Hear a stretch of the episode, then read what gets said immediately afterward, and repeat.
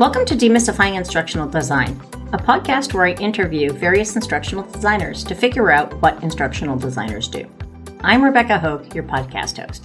If you're interested in a different kind of professional development this season, check out myfest.equityunbound.org. That's myfest.equityunbound.org.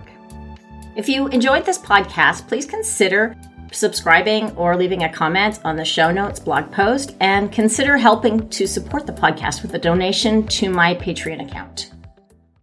Welcome, Eva, to Demystifying Instructional Design, a podcast where I interview instructional designers about what they do. Can you start by introducing yourself? Sure. Uh, my name's Eva Conover. I work as a principal trainer in a healthcare system in New Jersey. Cool. And how long have you been doing that?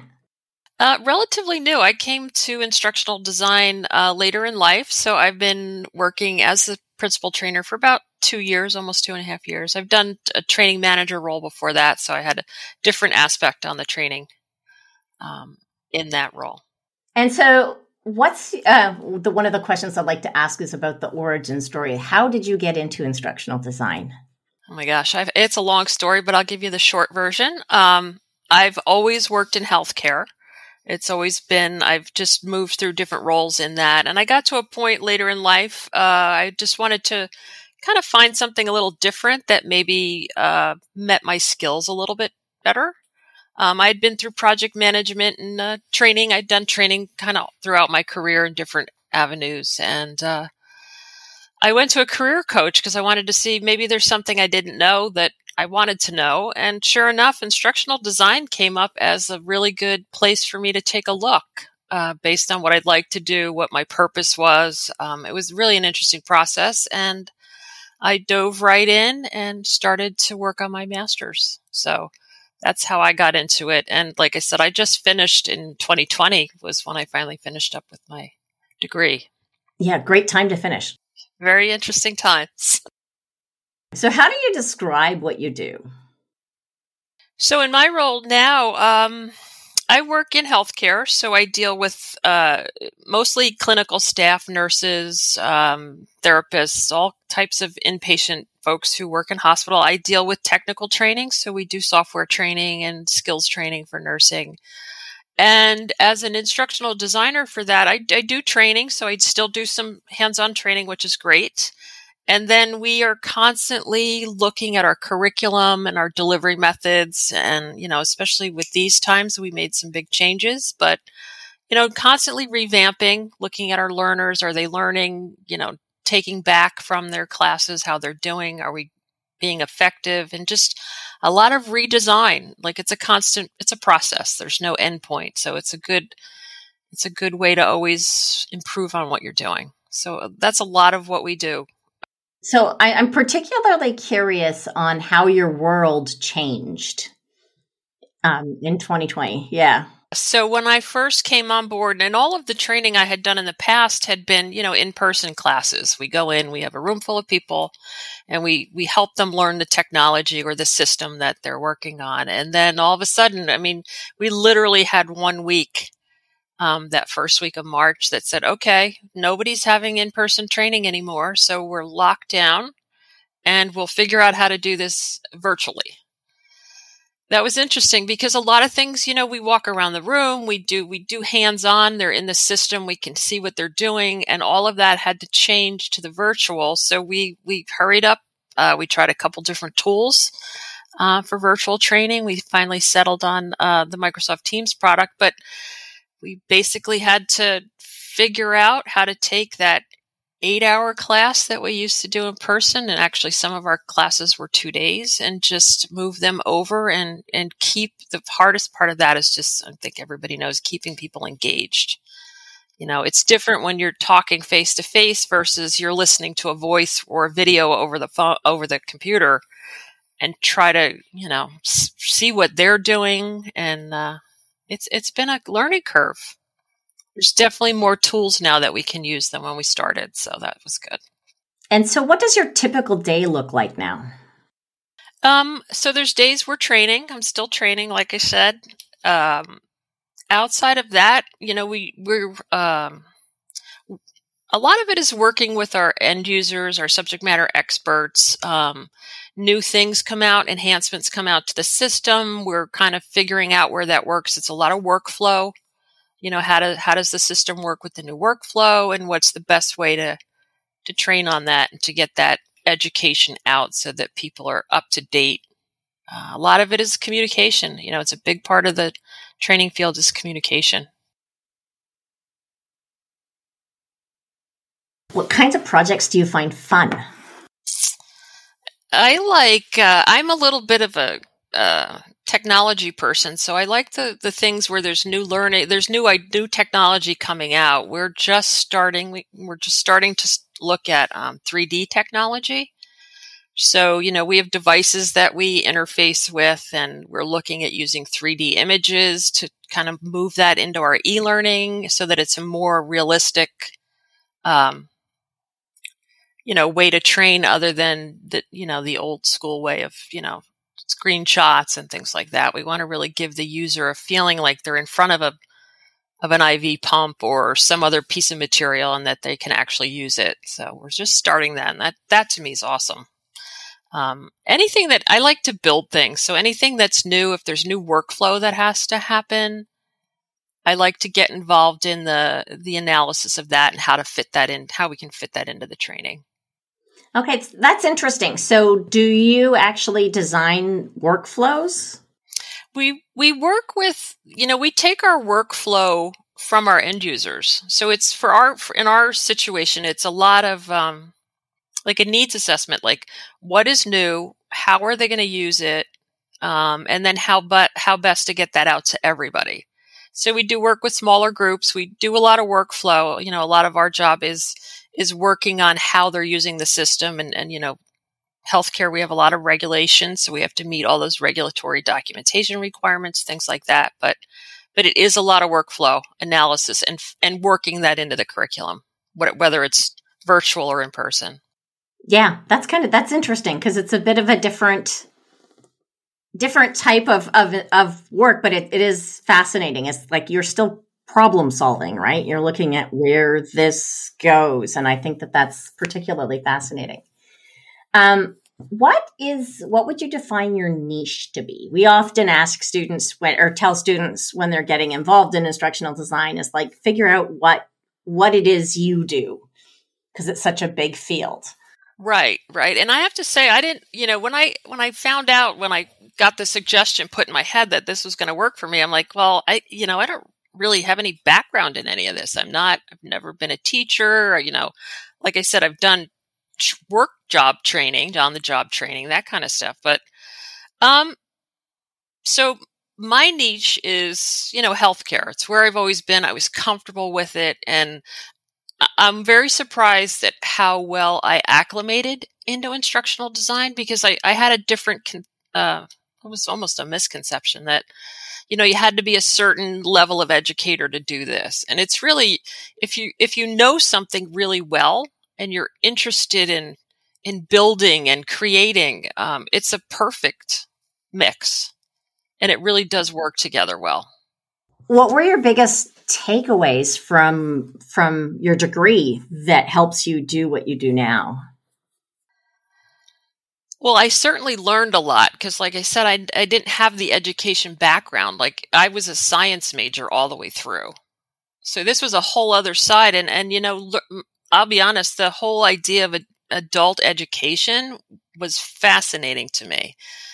I've always been in and out of school. I'm one of those lifetime lifetime learners that likes to keep busy. Um, but the science behind the and the the theory behind the adult education and how to really tap into that so that the, you can design your deliverable in a way that's going to meet the needs of adults. You know, I deal with adults, so I'm going to speak to that. But um, I just found that whole thing fascinating, and and it was just really interesting. And I'm, you know, science based. Love the research part of it. There's, you know, so much information about how we can um, use what we know and just turn that into a deliverable.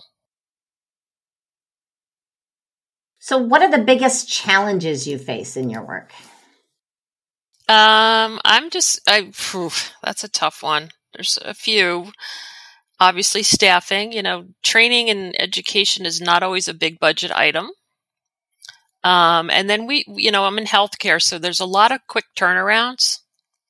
Um, and it sometimes we don't, you know, it, it takes time to do some of the more elaborate um, online learning or e-learnings, and I think sometimes that's just not factored in. Um, and there's there's a lot of, you know, if you're really going to do this right, you need a you need time to work with your end users and your subject matter experts. I mean, that's how you're going to get the crux of your curriculum. You're going to get it from them. You're not, you know, you you can help make it up in the beginning to get them started, but those are the people that know their jobs. And you know, a lot of our stuff is definitely it's all workflow related, so we have to really tap into all that. And you know, these times it's time was it's been super tough trying to have input from folks that are on the floors working and just, you know, everybody's so beyond stressed and overworked out there in healthcare. So So this is interesting. So you must have more than one kind of subject matter expert because you're talking about training on technology. So somebody's the technology expert. Is that is that you in essence or is that somebody else? And then you also have the clinical on the floor people that have to get together? Or are you the bridge between the two? We are the bridge between the two, and that it's an interesting place to be. Um, we do have we have um, folks on the technology side that that manage the system and, and build the you know build the the enhancements and things that are coming, and kind of do the the guts of the project work then they transfer their knowledge over to us and they work with their subject matter experts from you know how is this all going to you know what piece has to do what for the mechanics of it.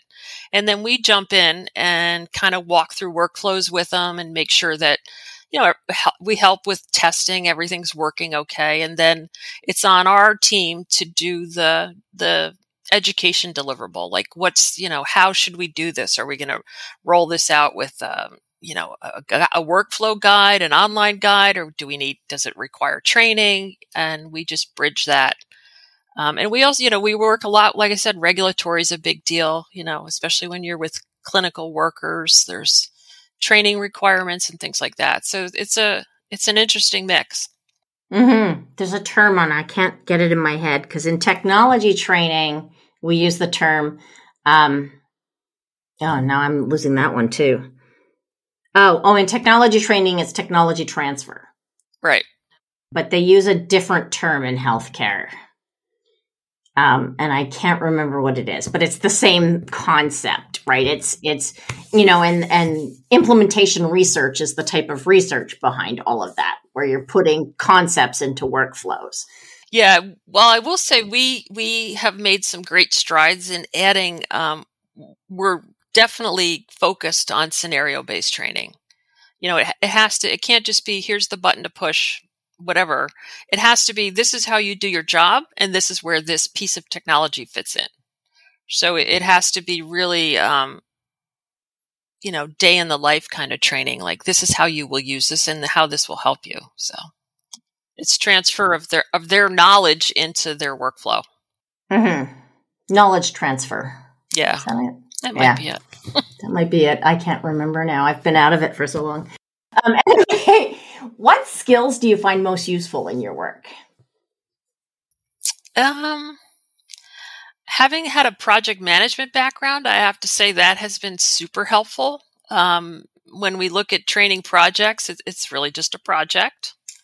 Um, I also have some coaching in my background, so that has certainly helped me with eliciting information out of end users and you know subject matter experts i think communication is a big tool a big skill that if if you miss the communication part of training you kind of miss the boat completely um that and i think i think i have i've learned a little bit to be more um i want to say non-linear in my thinking because that helps bring out new ideas but then i I argue with myself. I turn around and say, well, you're nonlinear to a point because you want to brainstorm and get, you know, get the creative juices going. But then you have to, when it comes time to build your training, you really need to flip back into that linear thought process because, you know, a lot of pieces are interactive and dependent on each other. So. What do you wish you knew sooner? I was thinking about that question. Um, I I don't have an answer for that. I, I just I came in like so cold in my head to this. Um, I don't I don't know that there's anything I I think I wish I knew sooner. The only thing I would say is and you know, I I wish I had done this sooner personally. I wish I had started sooner. Um but other than that, I don't know. I don't I have a good answer for that one. That you know, a common answer is that instructional design existed. Well, that was it. I didn't. I didn't even know it was a thing. Like I come from a long line of teachers, so I, you know, and I'm like, you know, I, I understand education and I understand academics, but I'm like, wow, there's this whole little thing that not little anymore, it's huge now. Um, that is really going on. That's actually really cool. What advice would you give to new instructional designers? I guess from personal experience, I would say don't think your niche isn't important. I mean, from an instructional design perspective, I mean, there don't know how to say it. We we we all have so much to learn. Like there's there's a spot for everybody. Every little thing that we do, we learned somehow from somewhere. So don't ever think if you do XYZ that there's no spot for that. There's there's got to be a spot for that because that translates into somebody's going to learn how to do that. Um and I I always made the assumption that this was more of an academic thing. And it's not. I mean, there, every business, every every career, every job has has some form of education and training. So there's a spot for everybody. It's a big field. It is a big field. The other thing, and I will say, I, I wish I had thought about and had made. I, it's so hard to stay on top of what's new. I mean, things these past two years, especially, have been changing so fast, and tools are coming out. And make time for that. Like, carve out some time for yourself just to feel like you're staying on top of the new trends and stuff. You you don't have to be an expert at it, but keep it in the back of your head so you know where things are going. That's yeah, things change so quickly right now.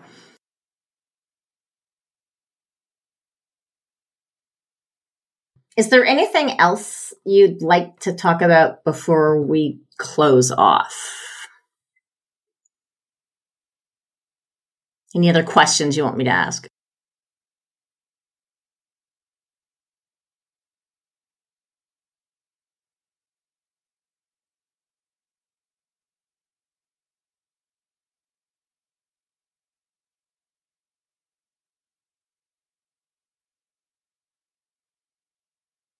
I guess one thing I do want to say is, you know, depending on where you work, you're either going to go soup to nuts, where you start with interviewing your end users and needs assessment and you work yourself all, and you're going to be part of the process all the way through.